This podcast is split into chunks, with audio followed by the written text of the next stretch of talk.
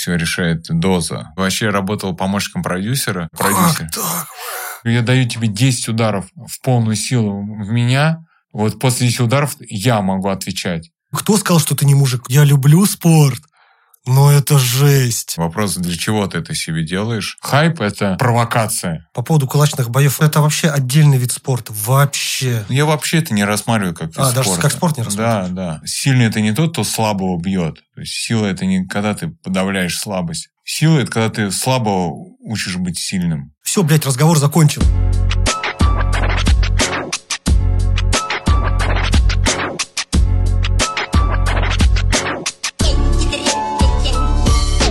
Мог на телеке работать, Антон. Я работал на телеке, я работал на MTV пару лет. На MTV? Да. Помощником продюсера в отделе архива, то есть там получал первые клипы в руки. Короче, вот так. И в один момент просто понял, что мне нужно заниматься спортом побольше. Хотя я их пытался как-то совмещать. Вот, и в один этот момент переключения, да, когда ты работаешь на телеке. К сожалению, это был момент, когда я лежал так на асфальте, и на мне прыгали на голове. Это такая другая история уже, из другой плоскости. Блин, офигеть. А кто-то вообще знает? О чем? Об этой информации. Ну, мало кому рассказывал. Офигеть. Ну, так. Близкие люди, наверное, только знают, что я... долгое время работал на телевидении, был связан с телевидением. Вот. Просто как бы понял, что этот график не для моей жизни. О, это да. Это очень изматывает, и у тебя практически нет графика. То есть я видел тех людей, которые работают там, и что они вообще... У них нет своего личного времени, у них есть только работа, да. И график съемок, и график... Хотя телевидение – это не кино, кино еще жестче. Но участвовал в разных проектах, там и кинопроектах, и телевизионных проектах, и понял всю эту кухню. Понял, что, во-первых, это я не могу свою личную жизнь устроить, не могу... спортивную свою жизнь как-то поддерживать. Вот. То есть ты еще на протяжении ТК занимался телевидением, ну, да, ты тренировался? Тренировался, был в сборной Москвы, вот, но потом уже невозможно было сочетать, и пришлось выбрать, чем хочу заниматься по жизни. Ну, вот по поводу графика у меня знакомый работает на НТВ в Останкино, и он что-то там помощник, режиссер, ну, не буду вдаваться, не знаю точно. И он, да, его бывает по 3 дня. Слушай, дома у меня мама всю жизнь работает на телевидении. Вот. Я как бы видел, и вроде как бы это интересно, это вроде даже творчество какое-то можно реализовывать свое, но это нужно быть на 100% там. Ну, как в любом деле, да, если ты хочешь что-то достичь, если что-то тебе нужно нравится. Нужно там оставаться. Нужно там оставаться. Ну, нельзя служить двум. Вот, профессию сразу на полную, вот, иначе где-то ты не успеешь. Вот, поэтому я выбрал спорт. Да, 100%. Ты помнишь, как мы познакомились? Ну, я помню, что ты пришел ко мне в зал на 6 энтузиастов. Нет. Еще раньше. Тульская? Где там пиздюхать от метро? А, на Южной. На Южной, да. Да, на Южной. Еще раньше было на Южной. Да. На Южной. И Женька такой говорит, есть, типа, тренер крутой. Там-то, там-то. Я говорю, блядь, так далеко. Я говорю, я люблю спорт, но это жесть. Слушай, как у меня начался спорт, я жил там часть жизни в Мытищах, ездил к тренеру, покойному своему тренеру, на Коломенскую. Из Мытищ на Коломенскую. Это после учебы, после работы. Еще ездил в зал на Коломенскую. И как бы в любом случае ребята ездят, наверное, не в зал, и не конкретно в зал, а ездят к тренеру. Да, 100%. Я-то понял это потом. Слушай, я пришел, все-таки решился. Я пришел, думал, что у меня есть какие-то навыки за спиной. В знании вообще бокса. И когда я пришел, и первое, что ты давал... это скакалки, и я ни хера не умел на скакалках прыгать. Я вообще не понимал, зачем скакалки нужны. Ну, да. Я, короче, смотрю на ребят, а самое интересное, там же ринг стоял, и у тебя всегда постоянно там 2-3 человека тренировалось в ринге. И я захожу, и, короче, у меня картинка, знаешь, какая? Что в ринг, чтобы попасть, нужно, короче, просто пройти. Это те люди, которые там находятся... Это просто типа уже избранные. Боевики. Это уже они прошли огонь и воду, они уже что-то добились, и ты их запустил в ринг. Как, короче, в кино. Ну, есть такой момент, потому что работа в ринге, она предполагает какие-то тактические действия. То есть, в принципе, ты прав, ты правильно мыслишь, то, что в ринг не то, что допускаются... Для них это нужные условия в данный момент. То есть, если ты пришел только заниматься и там осваиваешь только скакалки или какую-то технику, тебе, как бы, грубо говоря, на заднюю парту не нужно идти, потому что ты только впитываешь, тебе нужно на первую парту, поближе к тренеру. То есть, а ребята, те, которые умеют работать, там, бой с тенью или скакалки, какие-то свои упражнения, им, конечно, важна работа в ринге, потому что это их пространство, их условия, в которых они уже чувствуют себя комфортно, они могут и по тактическим моментам отработать, то есть... Ну, вот для меня это была такой задача, да, я смотрел на ребят, думаю, в ринг. Да, как бы ринг же не просто так придуман, это же особые условия, да. Там тактические моменты важны в ринге, то есть иначе бы не было бы ринга. Канаты, я понял, что за спиной-то и по факту и ни хрена вообще, то есть совсем все по-другому. Ты пришел, вот ты начал, вот ты говоришь с телевидения. Решил между телеком и спортом выбрал спорт. А ты с детства прям занимался именно боевыми или... У меня детство прошло так сумбурно. Много переезжали, жил в Узбекистане. Вот, какой-то период там учился в школе, там жил. Вот. И как бы так с переломными моментами. Но в детстве была база боевое самбо, спортивное самбо. Вот, на Сыбле учился в спортшколе. Вот. Какой-то момент был, я даже не помню, сколько я занимался, но для меня это сильно дало много. Много дало мне.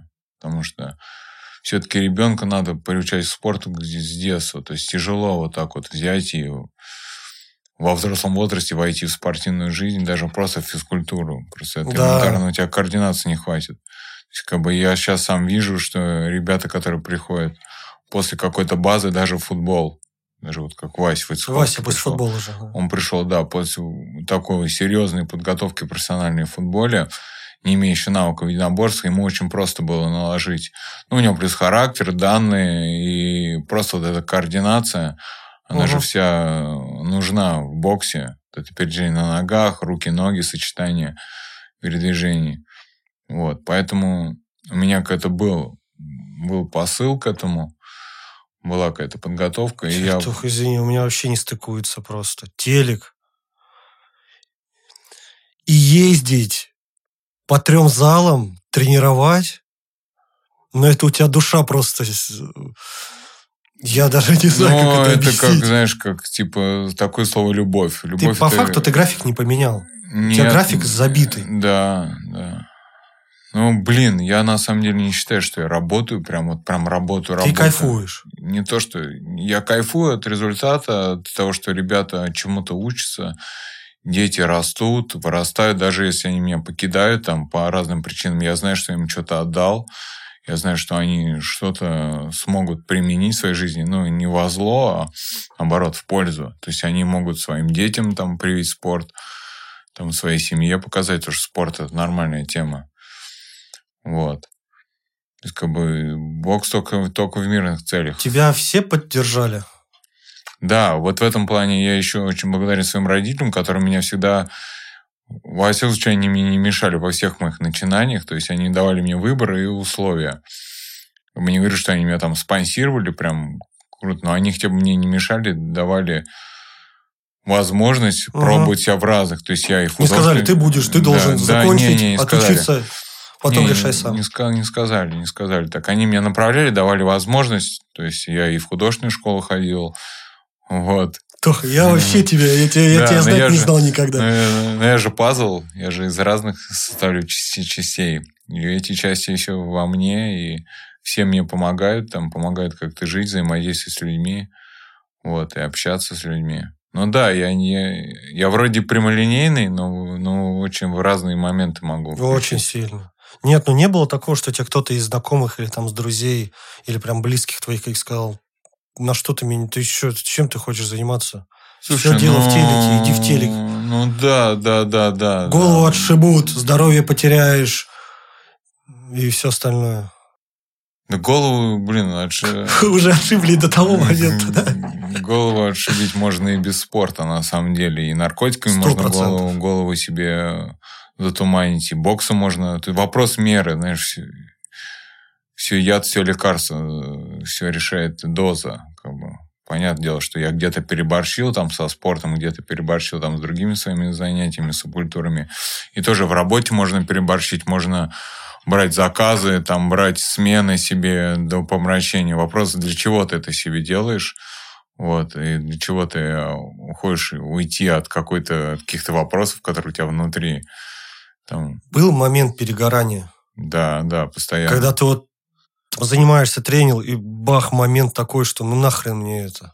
Нет, нахрен мне это, такого не было. Было вот морально, правильно сказал, выгорание, потому что ну, любой человеческий организм имеет ресурс, и душа имеет ресурс. Uh-huh. То есть, когда ты вкладываешь душу, отдаешь душу, а душа, она наполняемая, ее надо чем-то наполнять, либо давать ей какой-то отдых или другое наполнение. Потому что постоянно отдавать любовь, это очень, на самом деле, надо ее где-то получать. Или хотя бы давать такой мини-отдых. Поэтому я там неделю работаю, и потом чувствую, что, блин, тяжеловато. Прости меня, сейчас на ум пришло. То есть, когда я собирался в школу, и утром включали MTV... где Бивис и Батхит или что-нибудь такое шло, я мог видеть, что ты приложил к чему-то там руку, к тому, что я смотрю. Ну да, у меня какая работа была, типа вот прежде чем что-то выпустить на телевидении, там составляют график, говоря, кассет, которые поставят. И вот я получал заявку, и я в нужном порядке собирал и ставил эти кассеты. Ну, это так вот, грубо говоря, да. То есть, все, что видели там на MTV в какой-то период, там, 2010 по 2012-2013 год, это вот... А, 10-й... А, не, ну я уже тогда... это. Слушай, я тогда уже MTV не смотрел. Ну, по-моему, MTV тогда его пропало-то, нет? Ну, такое, да, уже начинало загасать. Потому что у меня детство все на MTV строилось. Я до этого работал на 7 ТВ, там, это спортивный канал, вот и помощником продюсера работал, вот. Вообще я работал помощником продюсера, вот, и учился на продюсера. То есть, что включает в себя продюсер? Что включает в себя продюсер? Это человек, который организовывает всех. Вот да, процесс сейчас, весь. Вот ты сегодня, вот ты продюсер, потому что ты организовал нам съемку подкаста. Угу. Вот, то есть, ты сейчас в роли продюсера. То есть, ты договорился со студией, договорился там с операторами, они все настроили, ты все проконтролировал, нашел героя, там, типа меня... Вот придумал вопросы, в принципе, это, ты тоже можешь это делать. То есть продюсер там, и там нашел ресурс, либо свой потратил, либо там нашел человека, который даст на это бабки, на аренду, на идею там, и так далее. Вот. И, в принципе, это все мне все равно сейчас помогает, вот, потому что я там пытаюсь что-то организовывать, какие-то турниры для молодежи. Вот, какие-то... Ну, давай про турниры. Про твой турнир... который у тебя на футболке. Бомзарин. Слушай, это... Как вообще это пришла в голову идея? Да пришла в голову идея просто... Тянет. У меня в окружении очень много творческих людей. Это чаще всего граффити-райтеров, вот, которые именно рисуют граффити. Именно баллонами рисуют на стенах, либо поездах. То есть, там, или рисовали. То есть, как бы это люди, которые обладают техникой граффити. Угу. Вот. У меня занимались в зале эти ребята, вот, и они как-то хотели выделиться, потому что, ну, граффити – это чаще всего ассоциация с каким-то разгильдяйством, панками. Так и есть ребята, вот, которые там продают наркотики или там употребляют наркотики, или алкоголь там употребляют очень много, или воруют. Ну, короче, какое-то такое, знаешь, uh-huh. какие-то такие хулиганы. Вот, да, такие ребята есть, но есть другие ребята трезвые, которые вот нашли себя в спорте. Вот, и, короче, они попросили меня организовать между ними типа что-то типа турнира. Вот, ну, первый турнир провели, ты, кстати, был один из боковых судей. Спасибо тебе за большое, что помогал мне в этих начинаниях. Это первое мое судейство, когда вот, я так ссался неправильно. Ну, представь, от моей галочки там, крестика, зависит... то там выиграет человек или не выиграет? В целом, я вот сколько турниров провожу, уже 4 турнира провел, 4 года подряд. В принципе, очень мало спорных моментов было. То есть, всегда кость-кость дрались ребята. И там, ну, правильно сказал, да, решает. Один балл решит, но ты как бы решаешь исход поединка, по сути. То есть, двое судей могут отдать за, один против, и вот уже переломный момент. Тебе не кажется, что как бы они-то попросили, что тут не только граффити участвует? Это как-то, мне кажется... Ну, там может себя любой парень попробовать, страх свой испытать. Ну, и страх... привлечься вообще к спорту. Ты прав, да. То есть, вот еще просто сейчас... Давай так будем потихонечку нагнетать. Короче... Ну, вот ребята попросили, да, они попробовали, первый бомбзринг провели, потом случилось такое горе, у меня друг погиб, Гоша Стер. Вот, погиб он на тренировке, так как был профессиональным регбистом, был в сборной Болгарии, это Стер, Гоша. Вот, и второй турнир думали делать или не делать, ну, короче, такое, ситуация непонятная. И решили в память ему сделать турнир. Вот. Пришла его команда вся ЦСКА Регби, вот, еще ребята куча. И турнир получился таким массовым, памятным, благотворительным. Это где массово? Где вы с ним? Где это? В депо Корнер Клуб.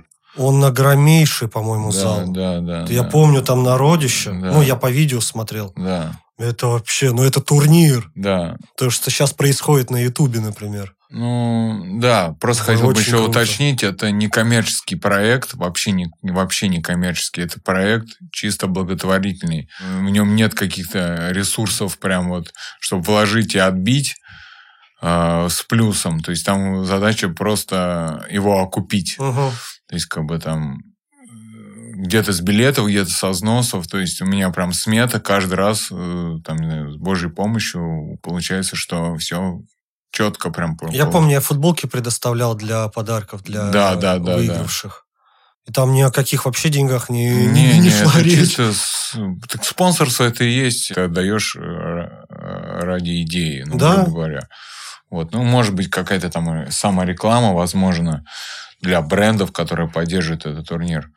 Вот. Но в целом это чисто отдавать. Вот, потому что на памяти друга делать какой-то бизнес, это кощунство. Ну, мое мнение. Хотя можно было, то есть, какой-то сделать промоушен, подписаться под какими-то брендами, которые могут... Слушай, там идеи для...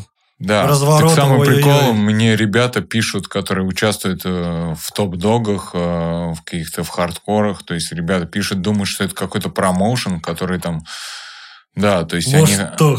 Может, слушай, все-таки задуматься. В чем смысл, если турнир среди граффити-райтеров? Зачем вы туда впуливаете ребят? Слушайте, мне кажется, там участвовали не только граффити. Нет, Дим, это тоже вот есть такой слух, что там вот участвуют профессиональные боксеры, там участвуют... Не, я про профессионалов вообще не говорю. Я имею в виду, там же может все равно попробовать любой. В котором зале проводится этот, там парниш, который занимается. Не? Слушай, тут... Или это прям закрытая вечеринка? Это закрытая вечеринка, и каждый гость – это человек, который приглашен по VIP-вписке. То есть, вот последний турнир, который был, там порядка 500 человек, то есть, эти 500 человек – это все знакомые. 500 человек? Ну, даже побольше было. Ты первый помнишь? Сколько там народу было? Первый был... 50? 50. Ну, от каждого... То есть, было всего 20 пар. Даже я боксировал. Да, я помню. 20 пар было, и каждой паре... Ну, 60 человек было, то есть там плюс 3 человека каждому бойцу, потому что зал не вмещал, потому что не думали, что так будет. Потом следующий турнир каждый пригласил по 5 человек, третий турнир каждый пригласил по 10 человек, и в этот раз там по 15 человек. То есть это, сам понимаешь, такая прогрессия. Ну, я и помню, что еще там очень классное распределение в плане качество бойцов. Ну да, потому что как весь год мне ребята присылали свои спарринги. Самое мне нравится в этом турнире... подборка была прям, да? Да. То есть, это отбор был.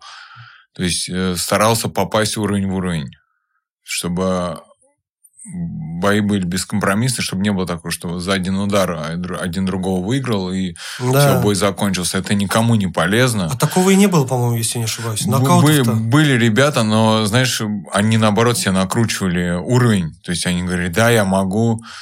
То есть, я в этом году строже подошел, я... Хотел... Могу не работать теперь, да? Да. Давай то, что ты или такие фразы. Но если надо, я выступлю. Там, знаешь, типа такие... Конечно, приколы были свои, что ребята заявлялись, как типа, что у них какая-то есть база. Ну, то есть, чисто на честном слове. Я там по весовой категории примерно ставил их в равный уровень, а в итоге показал, что один там по сердечку не выдерживал, и ему плохо становилось. Ну, просто это небезопасно для собственной жизни и просто для самого турнира. Если кто-то, не дай бог, кому-то плохо станет, кого-то заберут в больничку или вызовут скорую помощь, это все. Это на турнире можно ставить крест. Конечно, 100%. Вот, этим займутся, либо это просто будет какой-то доскональный досмотр, то есть там как на профессиональных турнирах по боксу, то есть там с договорами. Вот, наша задача... Ты же понимаешь, что такие вот турниры, которые, например, ты там вот делаешь, ты не сможешь позволить себе такого прям, да, чтобы контракты какие-то, чтобы они писали, что не имеем претензий, сделать обследование. Кто когда задумался, слушай, я за все время, сколько у тебя тренировался, ну, я раз 400 прощался жизнью после тренировки. Ну, когда я понимаю, что сердце уже ушло от тела просто. Да. Там не то, что оно выбивается. Вот, а приколи, ты сам знаешь, как на соревнованиях, это вот, как и переживания тебя, адреналин, у каждого это разное отношение к этому. У кого-то есть страх, у кого-то нет страха. И наоборот, на самом деле, вот если про страх говорить, то страх должен быть. Вопрос, как ты его глушишь, перебиваешь. Кто чем. Страх – это нормальное чувство для бойца. Вот. И вопрос, как ты его переживаешь, каким способом. Вот это то же самое одинаковое чувство, что у обычного человека, в плане не занимающегося там каким-то видом спорта. Смотри, ну, есть люди просто пофигисты, которые... Ну, они же до какого-то момента атеисты, так сказать. Ну, да. Как в гражданской обороне сказано было про окопу. Ну, смотри, есть пофигист, который не взвешивает, не думает ни о чем. Просто он закрывает глаза на все и идет на пролом, и там будь что будет. Я таких людей не очень, скажем так, не то что люблю, не очень понимаю. Ведь нужно быть смелым. Смелый кто? Тот, кто потренировался, взвесил, подготовился, все. И он готов идти на это. Он должен быть. Да. С разумом подходить ко всему. Вот. И вот, идет. А как бы есть пофигист, которому, знаешь, его действия нельзя оценить. Он просто пофигист. Ему все равно на себя, на свою жизнь, на своих родных, там, на друзей. На то, что будет с теми, кто организовывает этот турнир. То есть, он только ради своего собственного какого-то пофигизма идет на этот бой, на эти соревнования. Слушай, ну, когда адреналин захлещивает, очень трудно остановиться. Даже иногда и не слышишь-то судью по факту. Да, под таким куполом ты... На самом деле, на это тоже подсаживаешься. Я вот еле-еле соскочил с этой вот адреналиновой иглы. Вот, потому что вот эти страсти все, которые нами обладают, вот эти все, вот этот адреналин, вот это все тщеславие, которое вот помогает вот этому чувству, вот этому гордости, что я смог, я победил. На него посажишься реально, и без него потом страдаешь.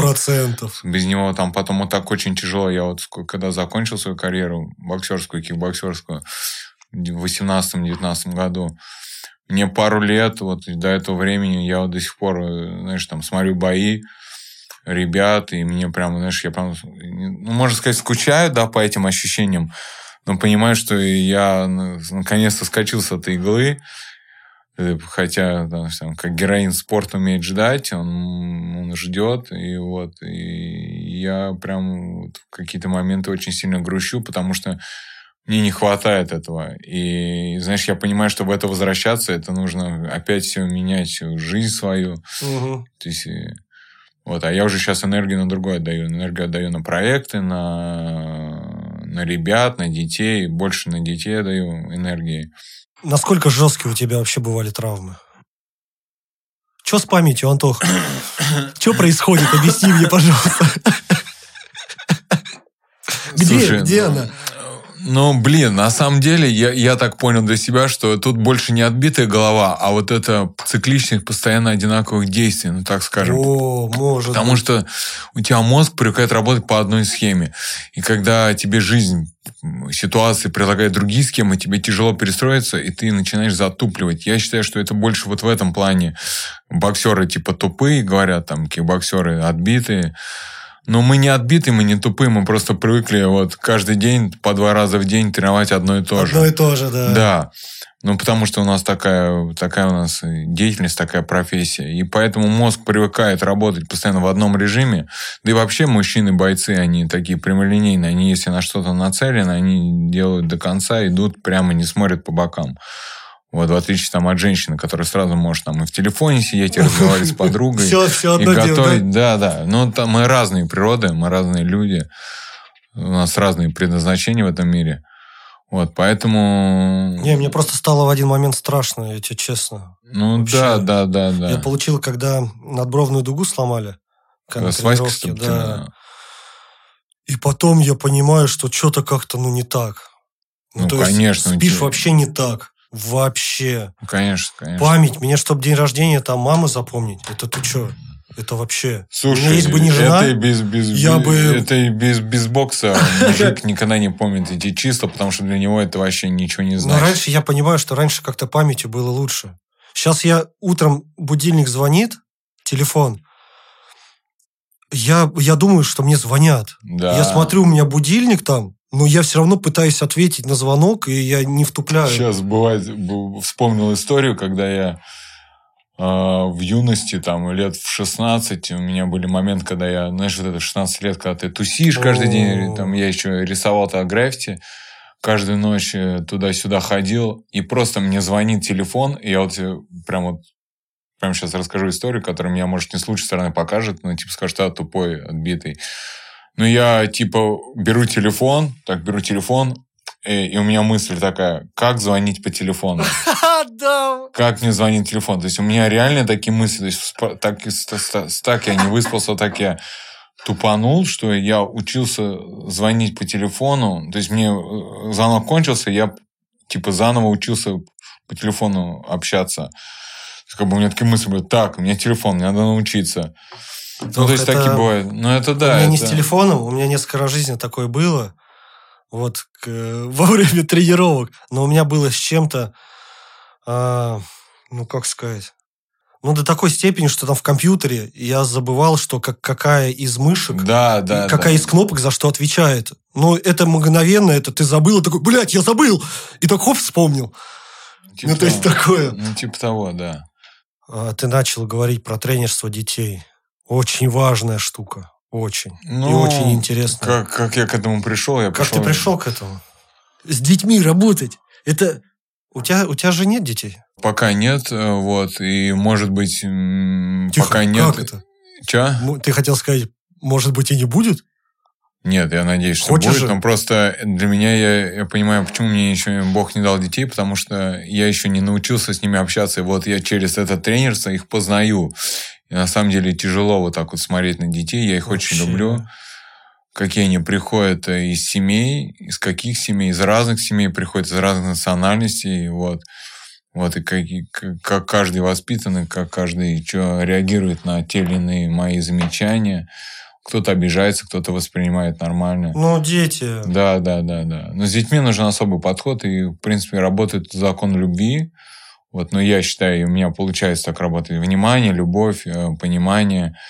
То есть, я не строгий тренер. Я, то есть, такой отвлекающий тренер. То есть, если ребенок занимается чем-то, там, ну, скажем, я дал задание, он его не выполняет, я стараюсь переключить на другое задание, потому что ребенка ругать там, до 10 лет бесполезно. Он это воспринимает как в негатив сразу. Я вот слышал, до 5 лет. Он просто не понимает даже, что ты делаешь с ним. Зачем? Да, поэтому у меня разделены группы. У меня там группа там, от 5, от 6 до 7, до 8, в зависимости от подготовки. И потом уже идут постарше, потому что с ними к ним нужен разный подход.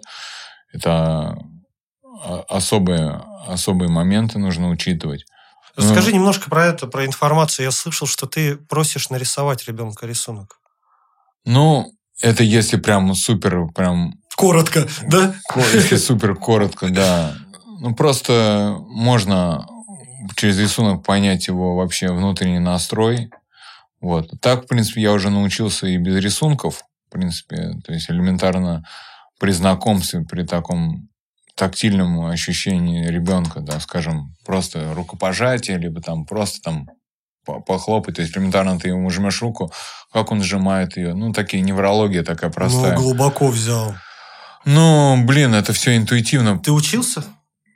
Ну, я учился... Не курсы, я учился еще в этой Малахской физкультурной академии. Вот. И там у нас были всякие моменты. Но, опять же, что тебе может дать учеба? Тебе учеба может дать моменты, в которые ты можешь углубиться. Ты можешь вызубрить предмет. То есть, ты можешь вызубрить то задание, которое тебе дали. А на практике совсем по-другому. А на практике другому. Вот, я как бы так учусь всю по жизни, до сих пор учусь, в разные там курсы беру.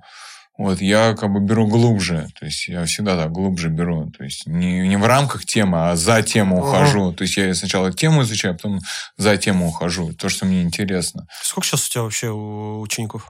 Ну, вот в двух группах там побольше полтинника точно, потому что там плюс-минус. Опять же, я не стараюсь из детей прям делать прям сразу. То есть, он приходит, я ему говорю... Убийц. Ну, да, сразу говорю, ты будешь олимпийским чемпионом. Надо посмотреть. Во-первых, нужно ли ему это или не нужно. То есть, я даю такой пинок по жизни, такой легкий, чтобы он понимал, с чем он столкнется в жизни, там, в спорте, либо просто в каких-то ситуациях. Ну, вот этот момент очень важен, потому что я...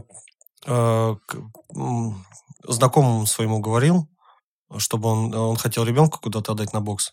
И вот он к тебе привел. Двух дочек? Да. Да, хорошие девчонки, блин. Да, помню. И вот он говорит, как-то, ну, вот одна говорит, ну, драться, ну не мое, наверное. Ну, то есть, такое. Ну, тут понимаешь, что... Вот у меня дочка, я очень прям, я вот мечтаю. Вот прям мечтаю отдать ее к тебе. Ну, Дима, не мечтай. Она сама должна к этому прийти. Вот, вот этот вопрос, как ей не навязать, а да. Дать попробовать, ну, прочувствовать, вот это... укусить. Просто привести знаю. Один раз, я не думаю, что это... Слушай, ну тут много разных факторов, ты понимаешь. Может быть, ей не нужно это вообще вот по жизни. Может, но есть же такое, что я хочу.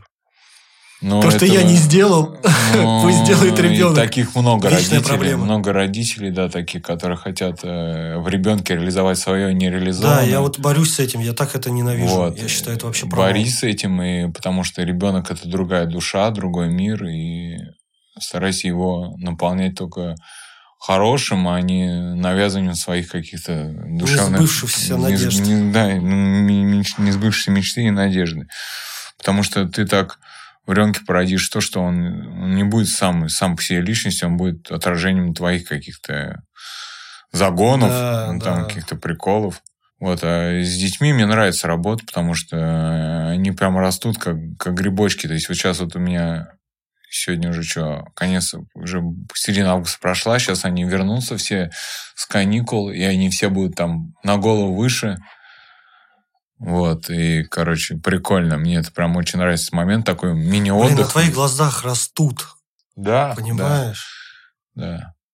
Но много продолжают, то есть, вот идут дальше поэтому. Ну, которые там, не знаю, больше там 2 лет. Да, конечно, да? Конечно. Да это, знаешь, элементарно... То есть, у меня там ребята, допустим, занимаются там 4 года. Вот они пришли там в 9 лет, в 10 лет. Или там в 14 лет пришли... И вот сейчас они уже идут в армейку. И я вижу, что они идут в армейку уже осознанно. Уже, ну, они обладают техникой бокса, кикбокса. То есть, они уже уверены, все мужики. И как бы вот мы так укрепляем и служим Родине. Чего стоит того, что ты, представь, ты тренируешь, люди взрослеют, уходят в армию, и после армии все равно к тебе возвращаются. Да, это же просто... Ну, это значит, что мы не зря занимались. Не зря, да. Не зря, то что... Где сейчас вообще спорт? Спорт сейчас в такой очень сильно разделился на профессиональный и любительский. И, знаешь, меня поражает, когда... Ну, не поражает, не удивляет. Или ты понимаешь, что от незнания, когда ребята пишут там в директ, там, типа, можно там участвовать там в турнире или там бомзеринг, либо прийти в секцию, позаниматься. Но я такой, я любитель. Я объясняю, Олимпиада тоже любительская. Вопрос твоего подхода к тренировкам. То есть ты можешь... То есть любительский уровень, не обязательно, что ты лошок. Твоя подготовка важна. Смотри, я тебе все... Он говорит, любительский, чтобы ты сразу на него не вешал ярлык, что да, «О, да. Надо, боец сейчас будет, короче». Что я его поставлю сразу поставишь чемпионом каким-нибудь, да. Да, это вот такой стереотип. Во-первых, когда ко мне ребята приходят в зал, если вот сейчас отвлечемся от вопроса, но тоже к этому имеет отношение. То есть все считают, что если ты приходишь в зал, то ты прямо обязан, прям вот как раньше, как вот я тоже пришел в зал, меня сразу поставили там с мастерами спорта, типа такой, я прошел типа отбора, да, такой. Но сейчас так никто не делает. Сейчас ты можешь на любом уровне прийти в зал, даже если ты вообще, ну, как буквально в спорте ноль, и тебя грамотный тренер, если он нормально, адекватный, психологически устойчивый тренер, который терпелив, который рассудителен, тебя сразу не поставит в бой, который может тебя оценить, во-первых, визуально, во-первых, там, технически, как-то функционально. То есть, если ты элементарно на разминке как-то коряво двигаешься, ну, или там какие-то выполняешь очень сложные действия, там, да, очень плохо. То есть, даже вот элементарно, мы с тобой в начале разговора говорили про скакалку. Скакалка, в принципе, показывает твою координацию, твою выносливость, твою... Ну, как бы все. Это не делает тебе качественный бокс. То есть, это... Или кикбоксинг. Это не показывает качество твоего. Он показывает хоть какую-то твою координацию. Там... Я сейчас не могу представить вообще без скакалки, как тренироваться. Да. Вообще. Ну, потому что ты идеальный тренажер. Ну, вот. И поэтому, знаешь, типа, все так стереотип, что ты приходишь в зал, и тебя сразу там впуливают, сразу там голову отбивают, и ты вот должен для себя решить, что ты будешь мстить там, или да, тренироваться, да, доказывать. Я такого вообще подхода давно отошел, да и у меня никогда не было такого подхода. Хотя я тренирую уже 11-й год, именно вот осознанно тренирую, чтобы я всегда помогал своим тренерам, у кого тренировался, там заменял какие-то тренировки, детей тренировал, то есть там в период до 2009 года. Потом в 2010 году я попал в сборную Москвы, и мне нужно было как-то обеспечивать себя. Я перешел на... То есть меня ребята попросили их потренировать, группу людей. Вот, и я их уже начал тренировать уже осознанно. А, вот этот шаг первый, да, был? 2010 год, после того, как я выиграл чемпионат Москвы по кикбоксингу. В 2010 году я попал в сборную Москвы. Вот, и там пошло-поехало. То есть я совмещал свою любительско-профессиональную деятельность и с тренерством. И вот так пошло-поехало. Так что, блин, тут все зависит от тренера, прежде всего. Слушай, большая проблема того, что ну нету у пацанов, у ребят молодых денег. Блин, я помню, что я с этим столкнулся очень жестко. Я какое-то время пропустил там 2 месяца, потому что вот этих гребаных там 2,5-3 тысяч, ну просто, блядь, не было. Ну да. Но у тебя круто, ты просто иногда даже, если у тебя был вариант, ты мог сказать, ну сейчас не плати. Заплатишь потом. Я до сих пор так делаю. То есть, у меня есть пару клубов, где я тренирую, где можно либо в долг, либо на честное слово, что ты будешь... Ну, знаешь, у меня такой уже подход стал. Как бы... Ну, все, конечно, с мозгами нужно делать. То есть, если пацан говорит, я буду тренироваться там усердно и буду помогать в тренировочном процессе, как помогать? Выполнять все задания, ставить в парах. Угу. То есть, я готов его просто вписать, скажем так, в зал, в кавычках, чтобы он работал. А если он так хочет шаляй-валяй тренироваться там по одной тренировке... Раз в неделю приходить. Да даже если раз в неделю. Это неплохо. Вот, просто тут вопрос личного подхода к тренировкам этого спортсмена, там, друга, товарища. Вот, в принципе, вообще без проблем. То есть, главное, чтобы это был осознанный выбор его. Но, опять же, это не договор с дьяволом. То есть, ну да, конечно. Ты тренируешься меня, но ты там за меня впрягаешься, если что, я тебе позвоню ночью. Нет, конечно. Ну, тут вопрос человеческого подхода.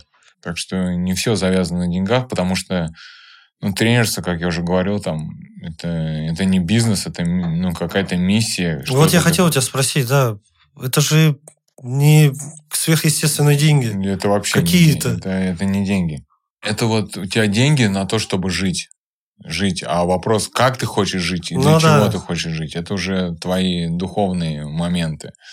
Как бы, если ты хочешь зарабатывать, там, если ты думаешь, что ты тренерством там работаешь себе на Майбах, ну, условно говоря, или там на Мерседес. Не, ну если кого-то тренировать, там, на Рублевку приезжать. Слушай, ну если тренировать кого-то на Рублевку тренировать, то это по-любому ты, как сказать, тратишь на это другие силы, другие ресурсы, другое время. То есть элементарно можно на Рублевку ездить, тренировать там за 50 тысяч рублей там 5 раз в неделю и только этим заниматься. И в итоге ты не можешь тратить ни детей, ни взрослых. И у тебя твоя компания, это вот этот вот мажор, которому нужно ездить. Да, он тебе дает бабки, но духовно ты же не наполняешь, ты не делаешь ничего такого прям сверхъестественного доброго. Вот. А так ты даже за эти же деньги ты можешь там тренировать там полтинник детей, которые тебе приносят гораздо больше каких-то вещей, гораздо добрых и приятных. Ну, не знаю. Ну, у меня такой выбор. То есть, если мне вот там предложили бы такую тему, я бы не делал бы это в ущерб своей работе. Кстати, поэтому вот мне все говорят, типа, Палыч, открой свой зал, там будем тебе ездить. Да, то хотел спросить. Да. Это такой момент, понимаешь, это нужно в это погрузиться, ну, блин, на раскрутку зала, на вообще на обустройство зала. Даже где-то есть ресурсы, есть возможность привлечь каких-то спонсоров, которые могут помочь это сделать. Но это очень даст большой шаг назад в тренерской деятельности. Да. Потому что ты переключишься на организационные моменты. А я как никто знаю, как это тяжело, потому что я с кучей залов взаимодействовал. Я вижу все моменты, все аспекты эти. Сложности, а это в основном это сложности. Это куча всяких нюансов. То есть куча знакомых открывали залы. Вот. Мне пока удобнее, проще для тренерской деятельности, чтобы у меня было постоянное место, это работа тренеров в каких-то там клубах Москвы. Это гораздо мне больше устраивает, и я более свободен. То есть я занимаюсь только тренерством.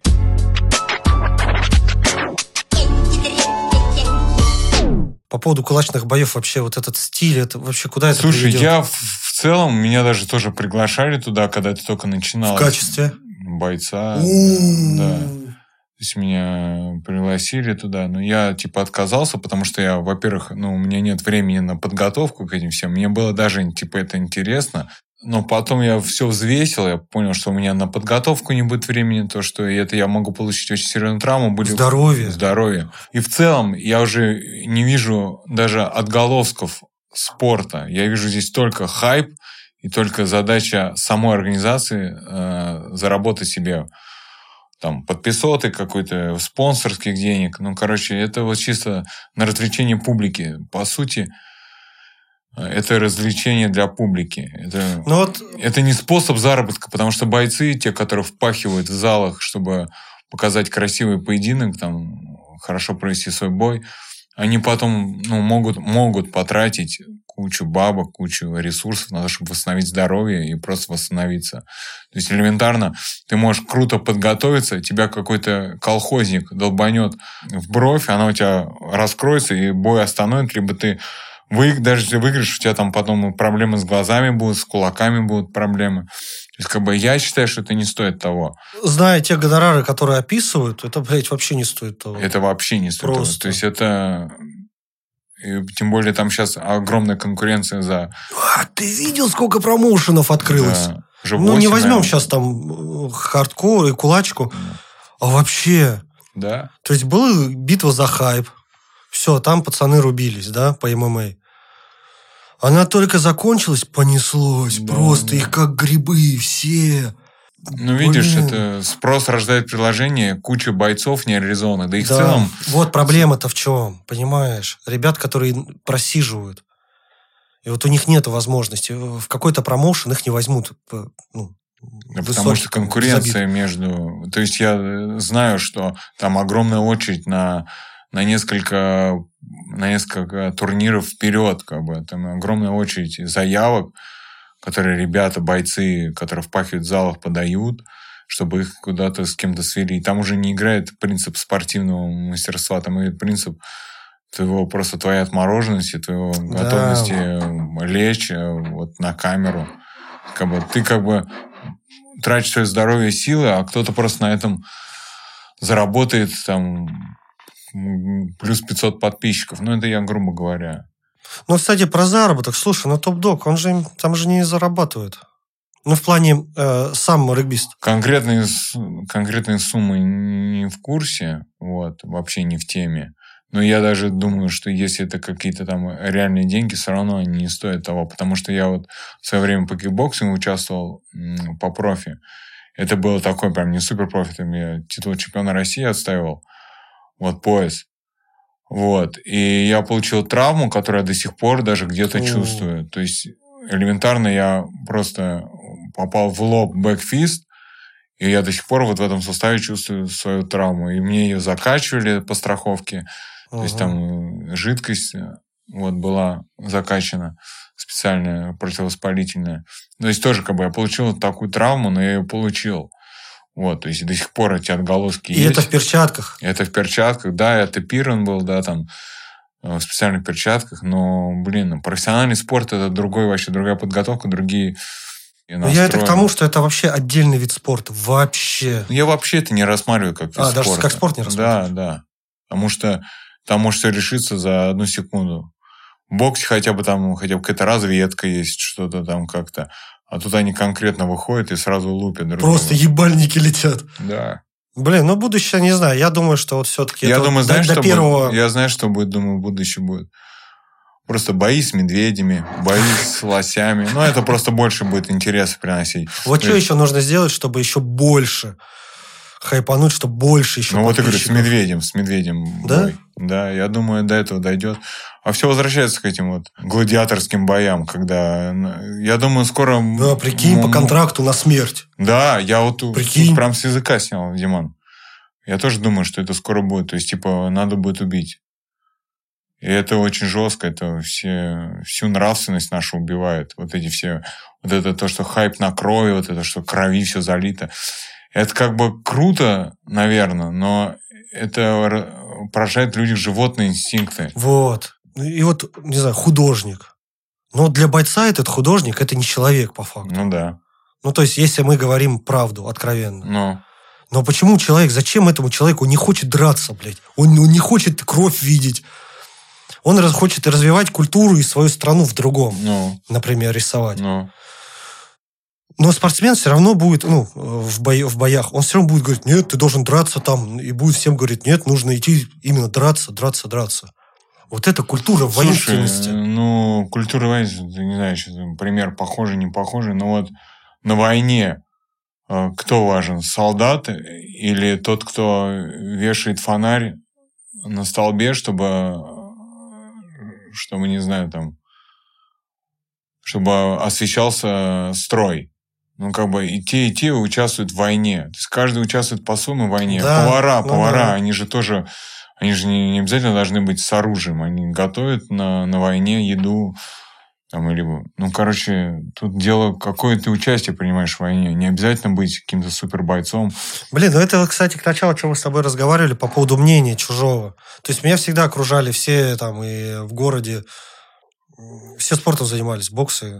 И всегда там какие-то... Всегда были. Такие даже, наверное, времена были. Да, времена были. Но я-то знал, что мне охота другого чего-то. Но пришлось делать то, что делают все. Там идти в спорт, идти туда, идти здесь заниматься, там тренироваться. Я хотел другого. Но из-за того, что мне там... Могли сказать, что там... если там КВН, это цирк. Там девки. Блин, ты же угораешь над этим. Но ты же смотришь по вечерам и угораешь, блядь. Да. Какие-то двойные стандарты. Просто понимаешь, у нас сейчас немножко отдалимся. Вот это мышление, блядь, слабых, сильных. Вот это меня. Это наши животные инстинкты все. Доминация над слабой. То есть, я для себя уже давно решил, что сильный – это не тот, кто слабого бьет. То есть, сила – это не когда ты подавляешь слабость. Сила – это когда ты слабого учишь быть сильным. Вот это им поинтереснее будет. Потому что это терпение, это нужно какие-то качества свои притормозить. То есть, даже смеяться. Всегда смешно, когда человеку что-то не получается. Но ты вспомни себя, как ты первый раз пришел. Эту гордыню убери свою, что ты чему-то научился, а кто-то только начал этот путь. Наоборот, надо его уважать за то, что он себя перешагнул и пришел, и начал заниматься. Но это вопрос вот нашего менталитета. Вот я пришел, знаешь, к чему? Разговор с человеком... Ну, это даже вот там в каких-то турнирах есть. Это вообще у каждого второго, если не у каждого первого. С человеком не о чем разговаривать с тем, который на какую-то фразу, когда ты ему, например, сказал там, ну, а что, а ты там, ну, ты бы смог бы выйти там туда? Он говорит, я сейчас могу, блядь, выйти. Да. Все, вот это все, ты понимаешь? Ты что думаешь, я сейчас не могу выйти? Все, блядь, разговор закончен. Бессмысленно, блядь, что-то объяснять и разговаривать с человеком. Вот такой трэшток начинается. Да я не хотел тебе ничего, тебя обидеть. Я тебе вопрос, блядь, задал. Ты можешь там выйти? И все, в чем проблема?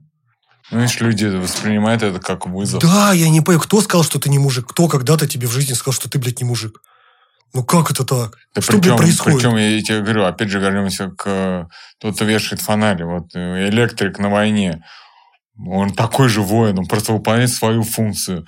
И не обязательно, что мужчина... Я, допустим, если у меня будет сын, я ему не буду навязывать то, что ты должен драться там с детства. То есть, я не буду его в зал там тянуть за уши. Все.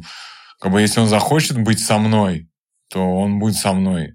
Если я создам ему такие условия эмоциональные, что он... Да, люди в других сферах тоже должны быть. Конечно, как это, блядь? Все должны быть там. Не все. Без всех остальных сфер, да, у тебя бы не было ничего. Да. Слушай, такой у меня вопрос. Задумывался ли ты вообще, что бы с тобой могло быть, или кем бы ты стал, если бы ты вот сейчас не пошел по этому пути? Не сейчас, а тогда? Не пошел бы в спорт, в бои. Ну, я бы работал бы, наверное... Ты же 100% задумывался когда-то. Да, конечно. Я просчитывал вот этот... Маневр. Промысел чей-то запродумал. Но, блин, вело меня так, как вело. То есть, как бы... Все равно, я на самом деле... Вот сейчас такой вопрос серьезно поднял. Я на самом деле иногда даже жалею, что я пошел в это все. То есть, бывало такие моменты, что... Ну, на самом деле, могло меня в днище все это... Я мог и травмироваться, я мог и где-то забухать, где-то... Была грань где-то. На грани, да. И вот этот вот выбор, он постоянно стоял передо мной. Ну, как получилось, так получилось, с Божьей помощью. Вот. И поэтому сейчас я уже вот в последнее время уже не перестал жалеть. И я, в принципе, пришел к такому равновесию внутреннему. Вот что, типа, вот буду тренировать детей, там уж как получится. Буду тренировать там пацанов, все меня окружают, и я с ними общаюсь, и как бы я не выпадаю из каких-то компаний. Все равно все в итоге ко мне в зал приходят, со мной общаются. Все, вот вообще. Да, то есть я не такой, что я, знаешь, там в офисе отсидел, потом встретился с друзьями, набухался там, и вот, типа, вот я получил свой заряд информации, энергии от других людей. Я каждый день его получаю. Я его сам, конечно, отдаю, эту энергетику ребятам, потому что я, ну... Ты, наверное, пустой вообще под конец дня. Да, тяжело. Вот это самая тяжесть. И самое такое мне не нравится... Вот я заметил такой момент. Многие люди там, которые меня видят в зале и вне зала, близкие люди, они часто говорят, ну, ты сейчас был один, за другой. Я говорю, ну, я в принципе, если я буду унылый, либо какой-то другой в зале, то я не донесу так энергично, так правильно, как я бы донес, я был бы в своих заморочках. Блин, слушай, это круто, что ты можешь переключаться, офигеть. Да. Это наука, ой-ой-ой. Да, потому что... Не хватает. Человек, который приходит, там, клиент, либо ученик, либо ребенок, он приходит получить... какие-то знания какие-то. Это вот, знаешь, как в школе. Знаешь, если училка злая, то урок вообще весь наперекосяк идет. Бля, вот, это к тому вопросу. Человек, который к тебе пришел, не должно волновать. Да. Что у тебя там вообще произошло? Ну, и да, и нет. Ну, массово я имею в виду. Ну, да, согласен. Ты же все равно откликиваешься своим поведением. И это все равно, если мы смотрим в материальном плане, это все-таки услуга.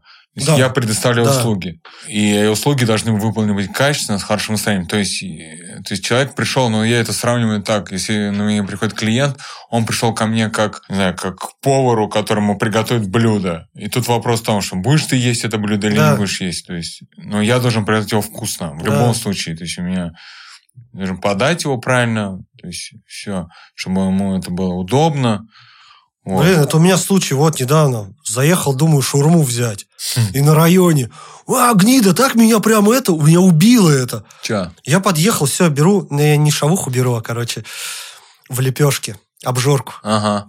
Вообще, просто. Ну. Я объясняю, мне нужно было две. Одну острую, вторую не острую. И которая острая, без лука. Я ему объясняю. Он говорит, брат, я все одинаковые, блядь, сделаю. Я говорю, не делай одинаковые. Мне нужно одну не острую, а вторую острую, но без лука. Слушай, я так запарился сегодня. Я говорю, блядь, вот объясни, меня это должно ебать? Ну, ты запарился, иди домой. Тебя кто должен заменить? Но я же тоже человек. Ты же не думаешь, запарился ли я? А я вот настолько запарился, что я пришел похавать, блядь, да, у тебя. Я пошел не туда похавать, но я пошел к тебе. Ты говоришь, я сделаю так и так. И, короче, и сделал, как хотел, блядь. В конце я ушел, бля, у меня же настолько ненависть была, что я должен считаться с тем, что у него что-то случилось, и у него хреново, а он не считается со мной. Блядь, я же такой же человек, как и ты. У меня тоже свои проблемы. Ты знаешь, вот типа, кто-то должен начать первый. Это если бы, я себя не сравниваю, тебя не осуждаю, просто думаю, как бы я поступил. Я бы, если бы он мне сказал, что я не буду так делать, я бы просто ушел.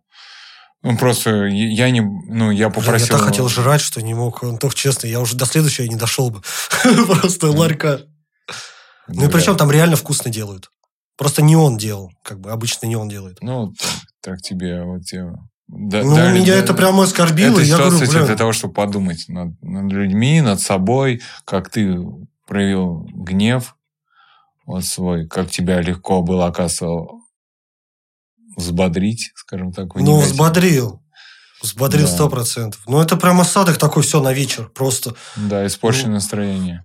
То есть, если просто, понимаешь, просто так подумал, если вот так думать, что все вокруг хотят тебе зла, или все вокруг... Да в том-то и дело, что я понимаю, что всем насрать друг на друга. Вот это меня выбешивает, Антоха. Главное, чтобы тебе не было насрать. Бля, всем похуй.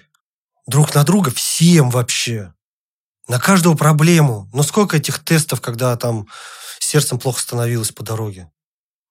Там вообще 1-2 человека из там 100 человек, кто проходил, что-то там спросил или что-то попытался сделать. Как же так можно-то? Как это мы дошли до этого? Как до этого довели-то? Чем? Из-за чего? Потому как? Кто нагрешил? У человека нет ориентиров, потому что каждый считает себя умным, каждый считает себя, каждый любит себя. Вот поэтому это все... Да, добра нету, вот в чем. Да. Вот. А нету критерий добра, понимаешь? Люди потеряли этот критерий добра и критерий, что правильно, что неправильно. То есть до этого люди как-то хоть на что-то опирались, на какие-то знания. Вот. Или веровали в то, что есть добро или зло. А сейчас люди так, знаешь, типа выборочно. Тут я буду по добру поступать, а тут я вот буду вредным и сделаю Диме вот такие 2 одинаковые шаурмы острые. Да. Он считает, что это норм. Потому что в его... Да он еще, понимаешь, с таким... Да и слушай, бля, я вот заебался, типа. Блин. Тогда возьми, убери, блядь, из меню, что у тебя можно что-то из шаурмы убрать. Прикинь, проблема решится. Есть одна шаурма, из которой, блядь, нельзя ничего убирать. Все. Антох, это же решение. Конечно, решение. Просто подумай. Может, у него реально проблемы были. Я понимаю, но он же не знает, может, у меня тоже проблемы. Вот это единственный денежка, который я заработал, 300 рублей на эту обжорку, и шел к нему, Дима, отдать эти 300 рублей. Если первый бы его понял бы, он бы тебя понял. Тут можно... Да нет, это, конечно, так, просто вот это отношение, бля. Это вообще на каждом шагу, везде, в любых услугах. И вот, блядь, надо себя начать и изменить. И поэтому и говорю, что есть разные люди, вот разные тренера. Есть тренера, допустим, к которым приходишь в зал, первое, что делает, там на тебя кричит, орет. Или...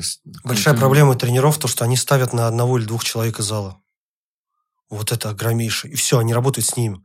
А к остальным у них отношения... как переработанный какой-то материал. Который ты... Да, все равно ничего не получится.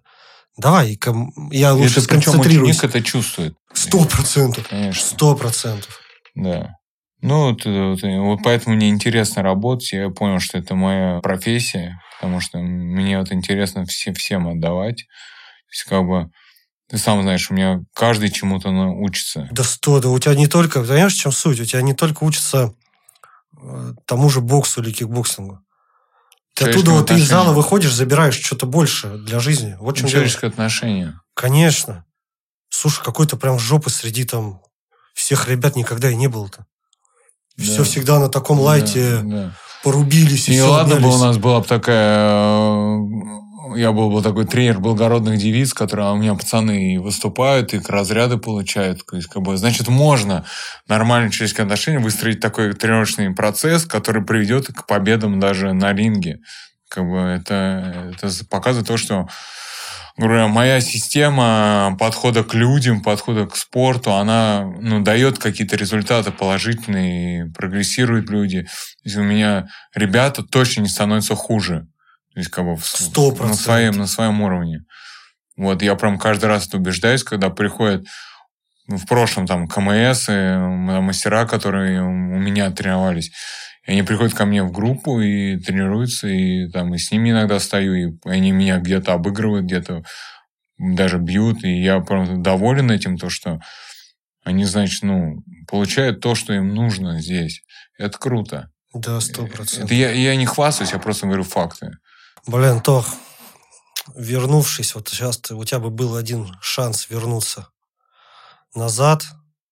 Но вот в тот момент, наверное, когда ты начинал двигаться по спорту прям плотно, в плане за какими-то титулами, что бы себе сказал бы, посоветовал? Посоветовал бы поменьше тренироваться. Я реально тебе говорю. То есть лучше быть... Вот даже вот на бой ты выходишь, лучше быть недотренированным, чем перетренированным. Я даже такую... Ой, я где-то это слышал даже уже. Такую аксиому для себя. Да это я для себя сам понял. То есть я даже не где-то прочитал, просто себя понял. Лучше выскочить на ринг и выползти с ринга, чем ты заползешь на ринг и вообще не вылезешь из ринга. Угу. То есть лучше себя не переутомить перед боем, а наоборот. Но эта проблема, кстати, мы плавно перейдем... наверное, к весовым категориям. Почему люди, вообще, привязаны к весовым категориям? Потому что, сам знаешь, бывает, часто говорят, что ты так гоняешь вес, потому что ты можешь выступать в своем весе, а по сути у спортсмена нет своего веса. Ну да. Логика какая? У тебя тренировочный этап, 3 месяца подготовки, ты тренируешься 3 раза в день, условно, 3 раза в день. Идешь к бою, у тебя вес, ты его делаешь, у тебя все нормально, организм перерабатывает нужное количество калорий, то есть у тебя вес, все нормально. Потом у тебя отдых, условно, или даже у тебя не отдых, а у тебя не 3 тренировки в день, а каждый день по 1 тренировке. Организм по-любому возмещает это, то есть это 100%. То есть поэтому... Если уж ты зацепился за какую-то весовую категорию, или тебе нужно в нужной весовой категории, это твой вес, а не тот вес, который ты можешь себе не гонять. Ты понимаешь, да, про что я говорю? Да. Ты выполняешь объем, потом ты его снижаешь, организм это компенсирует. Потому что для организма это стресс. Поэтому, когда я готовился к соревнованиям, я выступал в 91 и даже выступал, кстати, в 75. Представляешь, я в 75 был. Это было 2000... Ты сколько сейчас весишь? 95-96 килограмм. 75. Я вешу 75. Слушай, я начал заниматься, я в супертяжах выступал 18 лет. То есть это было тяжеловато. И я потом согнал до 75, и потом набирал до 91. Уже мышцами старался набирать. Вот. Хотя все равно лишка была, потому что лишний вес, он нужен для компенсации этого всего дела. Вот, и поэтому я утомлял себя много, перетренировался, потому что где-то хотелось покушать, и чтобы это компенсировать, я заменял это тренировками. Лучше бы я не дотренировался, лучше бы где-то бы я ограничил себя в еде. А мне после каждого соревнования я расприбавлял по 5 килограмм лишки. И каждый раз вот так вот копилось, я себе бы тогда сказал бы: Антох, лучше придержи, потому что ты себя только забираешь энергию. Лучше где-то ты поменьше потренируйся, поменьше поешь, потерпи. Но это тяжело, потому что ты тратишь много энергии, у тебя мозг думает, что надо надо возместить. Вот, это в тренировочном процессе я бы себя так вот. А если бы вот вопрос вообще по жизни? По жизни? Да по... Что бы сказал, блядь, друг, ну вот не делай вот этого в будущем, блядь. Наверное, бы в личной жизни немножко бы по-другому бы строил отношения. Как и с парнями, так и с девчонками. То есть, потому что очень много было ошибок, которые до сих пор меня гложат, и прям мне тяжеловато все это осознавать, что я сделал очень неправильно. И по отношению к ребятам, к девчонкам. Вот поэтому эти все переживания все мне мешали. Вот и в спорте мешали, и в жизни мешали. Вот, где-то там с другом не так себя друг друга поняли, так разошлись. Где-то с девчонками вообще не нужно было вступать в отношения. Вот, поэтому это такие все моменты. Ну, опять же, никто... Не было примера, наверное, грамотного. И сам как-то шел, на свои грабли наступал постоянно. Ну, вот, как. Да. Но зато я теперь понимаю, что как нужно, как лучше всего делать. Это, наверное, вот два момента, которые я бы себе бы сказал бы. Ну, наверное, это основные моменты, которые я сейчас понял уже осознанно. То есть не просто потому, что мне кто-то сказал, где-то что-то прочитал, а я как бы убежден в этом, что это нужно было сделать именно так, а не так, как я сделал. Блин, ну так что есть такое, из-за чего ты можешь прям в ступор или слезу пролить? Что-то существует? Потому что сегодня по разговору ты вообще это... Ну, открытие для меня. Открытие. В слезу пустить? Ну все, вот эта тупая фраза «мужик не плачет», блядь. Не, мужик плачет. Что это такое? Мужик плачет. Смотря, чем вызваны эти слезы. Если слезы вот, вызваны... Ну, вот для тебя бы, вот из-за чего бы ты смог заплакать? Что такое должно случиться? Наверное, от своей немощи. Вот этой, то, что я не могу в чем-то себя придержать. То есть вот эти вот инстинкты, опять же, на кого-то обидеться. То есть я могу пустить слезу, если я понимаю, что я бессилен над собой. То есть самая главная борьба – это борьба с самим собой. Как бы, понятное дело, что внешними факторами там несправедливость, там дети. Вот. Просто я говорю... Блин, ну ты здесь глубоко взял, да. Я даже не думал об этом. Просто... Я внешние факторы всегда воспринимаю. А так прям, да. Ну, да. Я тоже, наверное. По сути, мы немощные люди. Мы постоянно... Нас, знаешь, мы хвалят, мы радуемся. Да. Нас ругают, мы плачем. И вот то, что вот этот контроль, это держать, это и есть сила. Ты знаешь, как типа говорят такую фразу банальную. Главный бой – это бой с самим собой. Так и есть, так Блин. И есть, так и есть. Потому что... Мы до того подвластны своим вот этим животным инстинктом, как, знаешь, там, элементарно, идем, еда, идем, девчонка красивая, мы оп, сразу, уже ее представили там в разных направлениях, скажем так. Вот, то есть, как бы, знаешь, ты понимаешь, что ты не хотел это делать, а твой инстинкт, твой животный инстинкт. Да. У тебя просто еда, девчонки, драка, какой-то, знаешь, как бы, знаешь, вот нам что-то хорошее вряд ли привлечет, что-то типа доброе. А вот, так типа... вот на это все и построено, что да, такое не привлекает. Да, поэтому кулачные бои интересны, потому что там хайп, там кровь, там какие-то неправильные взаимоотношения между людьми, кто-то кого-то что-то сказал, кто-то... Уже это понятно, что это же искусственно, что они, может быть, уже... Ну, уже даже это неприятно смотреть, честно, я проматываю вообще. Да. Негатив, это оскорбление друг на друга, что-то опять выплеснулись, кто-то кого-то ударил. Так самый прикол, что я вот на телевидении, когда работал, я это все видел, что именно так, как у меня семья работает на телевидении, я как бы понимаю всю, в принципе, всю структуру. Вот, что people хавает, то и будут. А что people хавает в основном? Это вот. То есть, элементарно, пусть говорят, это то же самое, что на хардкоре. Или там вот эти пресс-конференции, вот эти вот хайпы. Да. Это все пошло из Америки, на самом деле. Ну, вот я к чему сказал заработку, то, что в топ-доге такого уже нету. В топ-доге более как-то профессионально это все.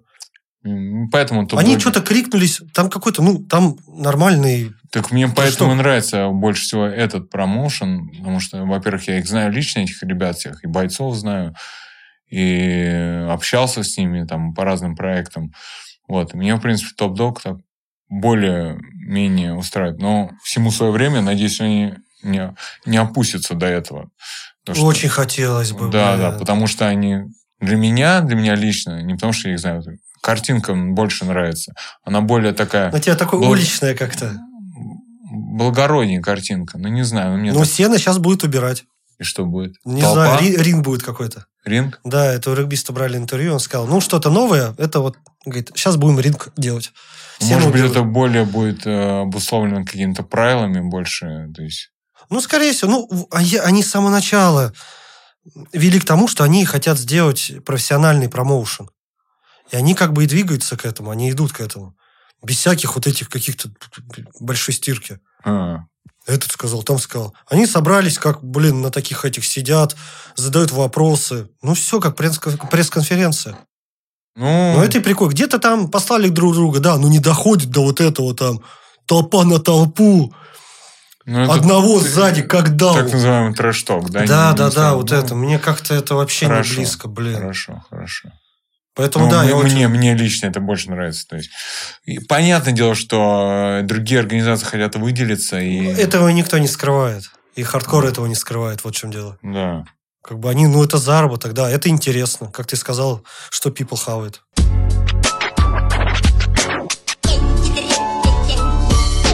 Я в один момент понял, встал как-то утром и начал как стабильно щелкать по новостям или что-то.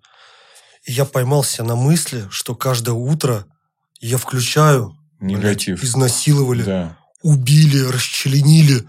И я каждое утро с этими мыслями думаю, что, творится с этим миром. И иду на работу. И на работе весь день прокручиваю. А если с моей семьей? И начинаю, крутить это. Приколи какой-то. Жрать себя. Да. Так поэтому я тебе говорю, что... От этого идет депрессия, страх, Это вот и есть наполнение твоего внутреннего мира. Вот этим негативом. То есть, никто не говорит, что раньше было по-другому. Раньше были и Чикатило, и всякие насильники, и всякие убийцы. Ничего не изменилось.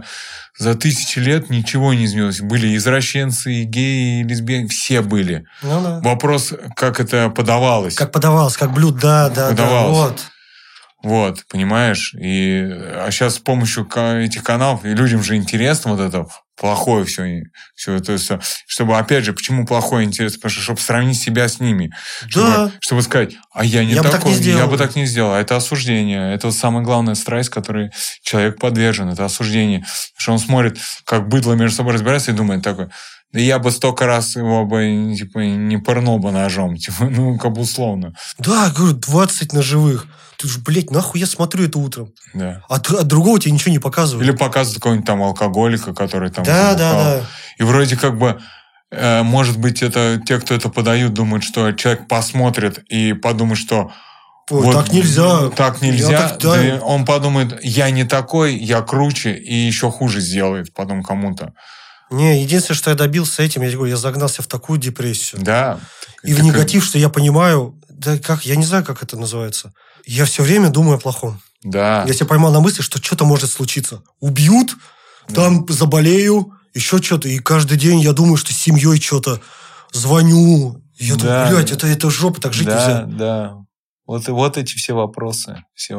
И я в конце понял, что как я наполню свой внутренний мир, мой мир, я его сам выстраиваю. То есть, если я тусуюсь среди алкоголиков... Ты есть то, что есть твой мир. Да. То есть, по сути, я живу в своем мире. Мой мир – это дом, где добро, где я сам формирую свое добро, свою атмосферу, свой дух и так далее.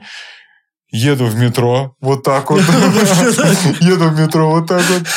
Захожу в зал, вокруг меня спортсмены. То есть, спортсмены не трезвые, адекватные по-своему адекватные. По-своему. Но в целом я вижу спортивную подачу. Это мой мир. Я его сам себе создал, я в нем живу, и и другого мира для меня пока, слава богу, нет. И поэтому я могу сказать, что я счастливый человек, потому что живу в мире, в том, в котором у меня все устраивает. То есть, я выстроил его так, что у меня нет там столько негатива, сколько у людей вообще в жизни. Я только к этому приду. Я только додумался до этого, прикинь, Антон. Слушай, лучше вот так. Я только сейчас начинаю выстраивать это все. Да, потому что постоянно винить то, что все люди не такие, это можно с ума сойти. Вот от этого, кстати, можно сойти с ума. Как бы ища зло, а не добро. И наполнять себя вот этим злом. И опять же, все начинается, на самом деле, я уже сейчас, раз мы начали этот разговор, все начинается с музыки. Потому что я в один момент понял, что же меня так вот, типа, вот это все, вот это мотает и с музыки, и насчет текстов. И музыка очень большое влияние дает. Очень большое влияние. Потому что, извини, когда тебе включают марш, тебе хочется маршировать. А включают какую-то мелодию, ты расслабляешься спокойный, у тебя какие-то позитивные мысли. Зависит от текста, что несет текст. И человек, эти даже ученые доказали, что это компьютер без безграничной памяти. То есть то, что ты слушаешь, то, что ты ушами, глазами тактильно ощущаешь, все это на подсознание. И уже нами управляет не сознание, а подсознание. То есть все, что у тебя накопилось, ты вроде это забыл, но это осталось. И, знаешь, бывают такие вспышки. Раз, это было супер давно, это с подсознанием у тебя все идет. Поэтому нужно фильтровать то, что в тебя идет. Это очень важно, потому что вот мы сейчас только что говорили про то, что ты говоришь, ты смотришь новости, начинаешь себя паниковать. Паника. Я искал это слово. Паника. Да. Я понял, что я начинаю просто ни с чего паниковать. Да. Каждый день. Паническая атака. Во. Паническая атака, да. И люди от этого страдают. И самый прикол, они себя так загоняют, то, что... Потом они себе дают такие диагнозы, либо врачи дают диагнозы. У тебя биполярка. И подсаживают на таблетки, которые не решают проблем, которые тебя просто мозг тормозят. Угу. И ты типа в этих условиях, в которых сейчас мозг находится, ты не думаешь об негативе. Ты искусственно, ты наркоман. То есть вот эти все, кто борется с биполяркой, недуховными вещами, не решают свои проблемы с душой, они как бы... фундамент свой не чинит, а чинит поверхность из кабазы. Да. Это вообще, это, конечно, кошмар. И опять же возвращаемся к этим кулачным боям. И вот чем эти кулачные бои наполняют людей? Ненавистью, злостью, кровью, потерей нравственности вообще. Как бы олимпийский вид спорта хотя бы ведет к тому, что ты должен понять то, что ты должен с детства заниматься, прийти к этой Олимпиаде. У тебя хотя бы уже... Прикинь, какой путь нужен был сделать. У тебя уже жизнь по графику. То есть, если ты поставил себе задачу участвовать в олимпийском виде спорта, твой главный пьедестал – это олимпийская победа. Победа на Олимпиаде. И ты выстрелил, и ты не можешь свернуть с пути, не можешь пойти. Ну, ты можешь, конечно, у тебя разные может ситуации в жизни быть. Ты идешь по определенному пути, чтобы для них не был спорт дном. Потому что все имеет дно, все имеет трамплин. Угу. Потому что как бы ты можешь заниматься каким-либо делом, там, допустим, ты потратил свою молодость на спорт. Ты там боксировал, ты был кому-то нужен, там, спортшколе, клубу, организации, промоушену. Потом ты получил травму, либо ты просто уже устал, угу. У тебя закончится ресурс. Все, ты никому не нужен. На твое место еще 10 таких придет. И ты остаешься один, не умеешь. Я ни хера не умею, блядь. Тренировать не умеешь. У тебя образования нет. Ты потратил весь свой ресурс на это. Да. Поэтому, слава богу, что у меня хватило мозгов. Ну, я так не хвастаюсь. Ну, что это обучиться, тренерству, получить лицензию тренера и возможности. И мне это как бы интересно. Мой тренер покойный, к которому я ездил на Коломенскую, он меня как-то потом на Щукинскую. Он меня смотивировал то, что тренировать – это хорошо. То есть это прям буквально, что тренировать детей – это хорошо. И для меня он был авторитетом. Я понял, что так надо, вот, так нужно. Выбрал бы я другой какой-то момент. Наверное, что пошло по-другому. Но для меня был тогда авторитет – это вот тренер Борис Петрович Кочетов. Поэтому я пошел по его примеру. И я хотел бы... И я вижу, что некоторые ребята уже думают в эту сторону. То есть не то, что я был авторитетом для кого-то, я был примером для того, чтобы тоже пойти по этой тренерской карьере. И это хорошая вещь. Ты занимаешься теми вещами, которые ты любишь искренне. Потому что ты, если любишь боксировать, любишь заниматься спортом, это как любовь, понимаешь? Ты встретил девчонку, ты о ней постоянно думаешь, ты о ней постоянно говоришь, это и есть любовь. То есть твоя голова занята только этими мыслями. И ты реализуешь эту любовь, не реализуешь негатив, постоянно драки. То есть твоя, по сути, страсть, это любовь к спорту. То есть ты по-другому не можешь. Вопрос, как ты ее подаешь, опять же, ты можешь подавать через кнут, а можешь через пряник, а можешь через кнут, через пряник. То есть вот эти моменты искать. Ведь там кого-то можно, то есть надрессировать как собаку. То есть, допустим, я с детьми, я их не дрессирую, я их именно тренирую и направляю. То есть можно ребенка, допустим, приучить отжиматься после того, как ты на него наорал. Он будет это делать под страхом, угу. Вот, но в итоге он потом ему так это надоест, то есть в итоге он вырастет рано или поздно, у него будет только отвращение к спорту, только негативные эмоции. Да, потом, может быть, он придет, но он кучу времени потеряет. А если вот так вот лояльно к этому относиться, то есть не давить на ребенка, а стараться мотивировать, то, может быть, он полюбит спорт и в итоге выберет. Для него это будет, нормальная тема. Заниматься спортом, что это не негатив какой-то. Ну, тут нужно прийти к тому, что спорт или, наверное, не весь спорт, а вот, например, бои, да, бокс. Это не негатив, это не ненависть. Да. Это не злость. Это не чтобы кого-то вдолбить в землю. Это культура. Это культура, да. Вот так, наверное. Добрая культура. И говорю, спорт и бокс только в мирных целях, потому что это основной принцип, который, я считаю, нужно стремиться. Вот, потому что если ты... Опять же, это бокс, это инструмент. Ты можешь, опять говорю, заниматься боксом, чтобы вдалбливать людей на поляне, а можешь, чтобы заниматься для того, чтобы просто чувствовать уверенность в себе и самообороной заниматься там, и так далее. Просто быть подтянутым, обученным. То есть, это такой инструмент, который для всего подходит. Да, согласен. Слушай, мысли есть какие-нибудь, чем дальше заниматься? Какие-то, кроме сейчас тренера? Или ты все решил как бы для себя остановиться на тренерстве и этим? Вот тут, тоже такой момент. Типа думал, а есть ли потолок в тренерстве? Угу. И понял, что, наверное, есть. То есть, потолок. То есть, я для себя это так уже почти признал. То есть, максимум, что я себя вижу там через несколько лет, это свой зал, в котором я могу выстроить тренировочный процесс так, как мне удобно. Выстроить там свой уют, свой дух в этом зале и работать плавно там до смерти, условно. Вот, то есть, это не какие-то там мысли о том, что выстроить свою школу Антона Павловича Салдина по боксу, кикбоксингу. Нет, не хочу. Пока я точно не хочу. Но зальчик все-таки ты думаешь, да? Зальчик обязательно, потому что не будет хватать столько сил и времени, чтобы вот так вот ездить. А, да, прикинь, просто ты освободишь у себя... Ой. Да.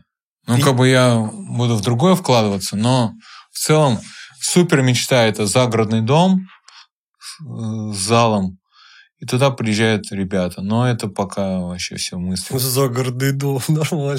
Да. Слушай, это вообще прям... Сильно. Элементарно на своей даче, там, когда уже буду там перебираться туда, то есть там открыть мини-зал, вот, и там каким-то там в коттеджном поселке набирать людей. То есть уже не думать о высших спортивных результатах. Просто давать тому, кому это нужно. Да, вот в чем дело. Да. То есть даже тут даже про деньги не идет речь. Это чисто для души, чтобы оставаться в этой вот системе спорта.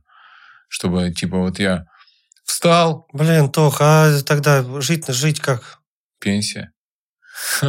Пенсия, накопление, жить.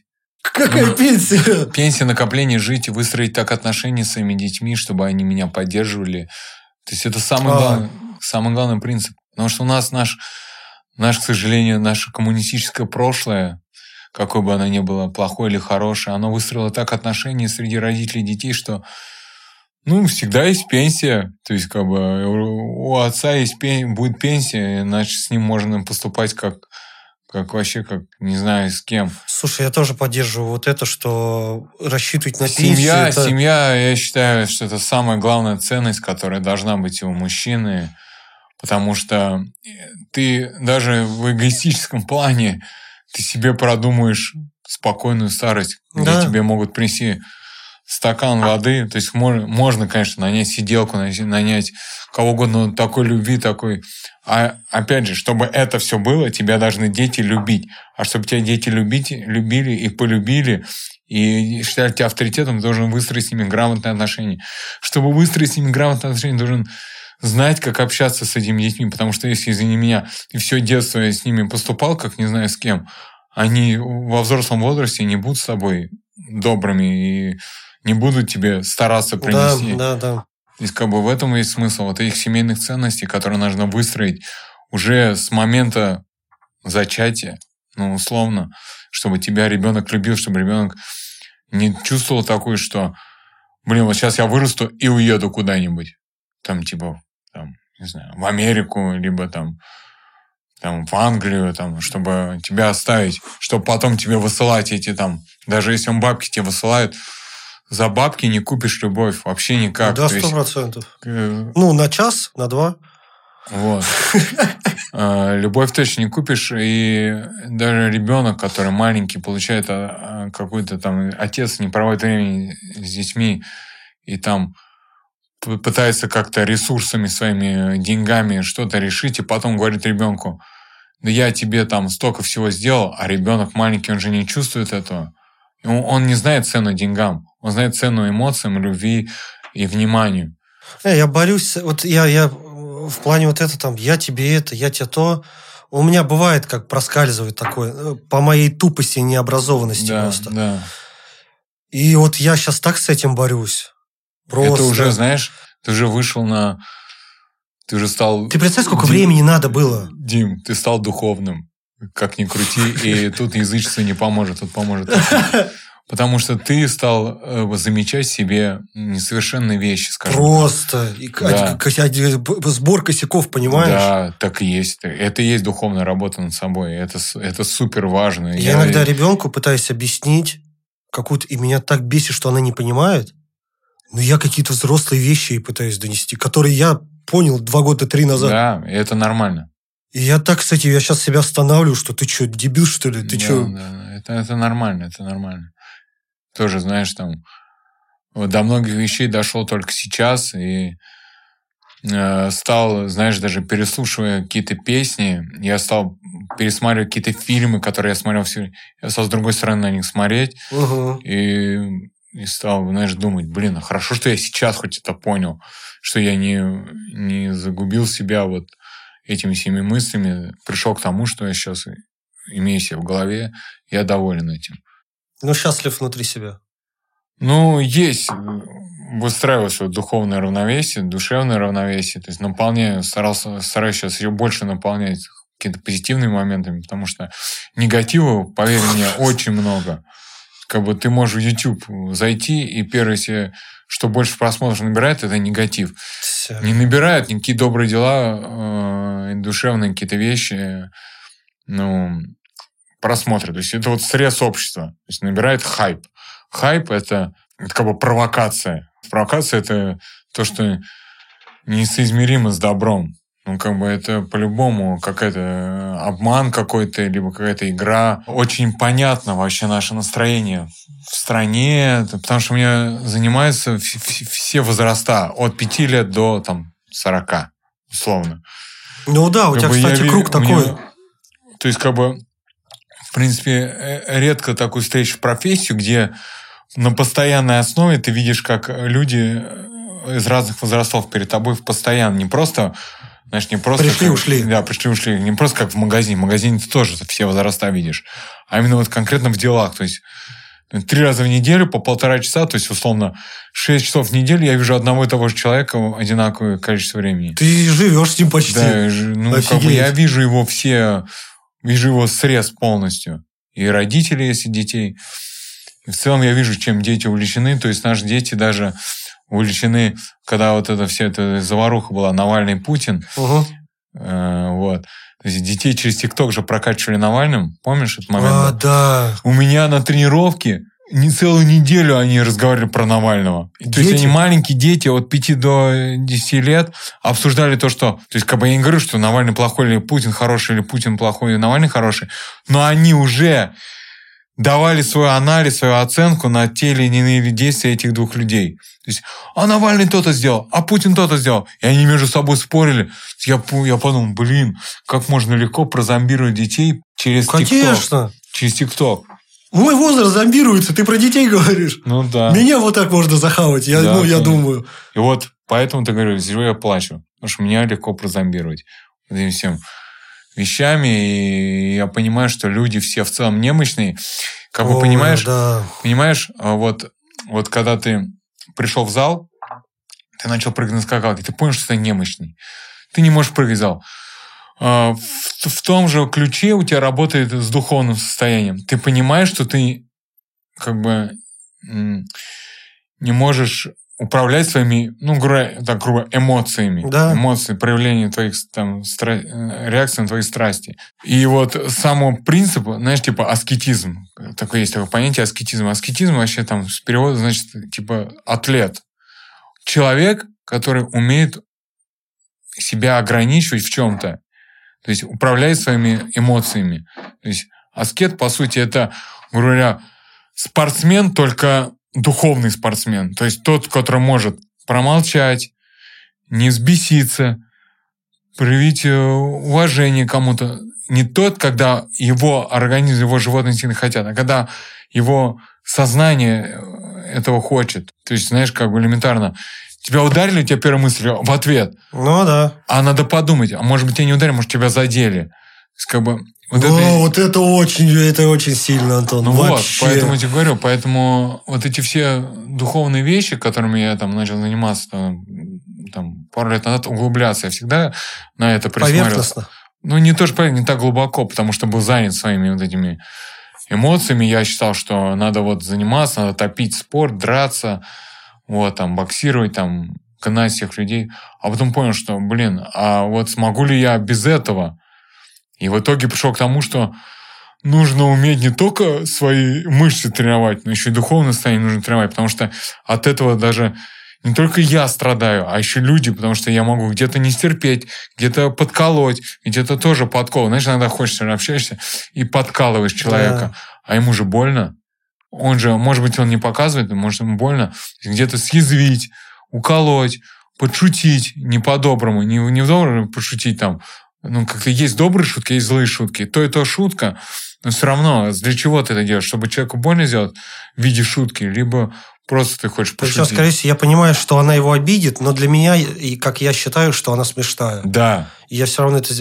Я это заметил себе. Я сейчас с этим очень колоссально борюсь. Это вот духовная работа, которая нужна человеку, потому что иначе ты, даже если ты не веришь в бессмертие души, ты просто как практическое задание сам себе даешь в жизни, чтобы не обижать близких тебе хотя бы. Хотя бы очень трудно. Близких, хотя бы не повара в шаурмичке, с ним как-то выстраивать отношения. То есть, сказать, что тебе это поможет в жизни просто избегать каких-то негативных ситуаций, негативных последствий. То есть, это такие практические упражнения, которые ты, знаешь, можешь применить в жизни, и тебе это закончится только добром. То есть, тебе дадут добро, потому что человек чувствует, что искренне даешь ему добро, искренне это перетерпел. И ты не то, что ты терпила. Вот есть такое у нас у мужиков. Я что, терпеть буду? И вот это всегда сидит. Если это ты этого сейчас здесь так не сделаешь, подумают, что сыкло. Это и есть тщеславие. Потому что это пустая слава, которая, по сути, ничего не решает в твоей жизни. Вообще ничего. Вообще. Просто одно дело, ты терпишь несправедливость, а другое дело, ты терпишь отношение к себе какое-то, которое не имеет никакого веса, вообще никакого. То есть, элементарно в психологическом плане это можно рассмотреть так. Вот два ежа с иголками, вот они друг друга колят одинаково. Один еж собирает иголки, все, эти иголки тупятся. Угу. То есть, это как бы ты крепче становишься, ты убираешь свои иголки, ты себя не даешь колоть, ты только затупляешь чужие иголки. И это вот сейчас работает, когда к тебе с негативом, а ты не отвечаешь на негатив негативом. Ты про себя это терпишь, и все. Ты избегаешь конфликта, ты избегаешь критических ситуаций, и тебе от этого хорошо, что ты проявил силу в себе внутри, а не отдал физическую силу по отношению к тому. Это потому что приучили, да. Приучили так, понимаешь, вот ты говоришь «стерпеть». Приучили не то, что приучили, а сказали, если стерпишь, то значит ты... чмо, блядь. Да, да. Вот да. И все. А в итоге ты чмо, потому что ты не терпел, ударил, чувак откинулся. А потом там цепочку можно там выстроить цепочка. Просто. Так самый прикол, такие цепочки можно выстраивать вообще. То есть, как бы на шаг вперед думать, как в шахматах. И вот еще мне нравится, чем я занимаюсь, это тренирую боксу. Ведь в боксе какой основной принцип? Это не удар. Принцип бокса – защита. Ну да, есть, да, кстати. По сути, зачем техника, если ты можешь ударить любого? А вопрос, как он тебе ответит. Ну да. И выдержишь ли ты этот ответ? То есть, это тоже такой философский момент. То есть, как бы, можно бить от пояса, сам знаешь, по-деревенски, по-колхозному. Ну, кого ты можешь бить? Слабака, который тебе не может ответить, который тебе не может ударить в разрез. Но ты же не знаешь, если для тебя это новый соперник или какая-то новая личность. Ты его ударил, а фиг знает, как он подготовлен. Он должен уметь терпеть, уметь потерпеть в защите, выстоять. Поэтому если у меня какой-то конфликт, и я не могу из него выйти как-то без драки, скажем так, ну нет, вот бывают такие моменты, когда ну вот все уже, типа давай драться. И я типа такие даю возможности. Я говорю, я даю тебе 10 ударов в полную силу в меня. Вот после 10 ударов я могу отвечать. Вот чаще всего конфликт на этом заканчивается. Да, они охреневают. Ну, типа, я вот сейчас становлюсь в защиту, ты меня 10 раз жестко пробиваешь. Вот за 10 ударов пробьешь, твоя правда. Скажи мне, в чем я не прав. Да, а если я прав, понимаешь? То почему ты меня бьешь? Так все сводится к тому, что разговаривать не умеем. Не, реально, вот если это, конечно, не пьяный человек, если вот он мне говорит, что я не прав, да, в чем-то, скажи, в чем я не прав. Если я говорю правду, то что ты тогда хочешь драться-то?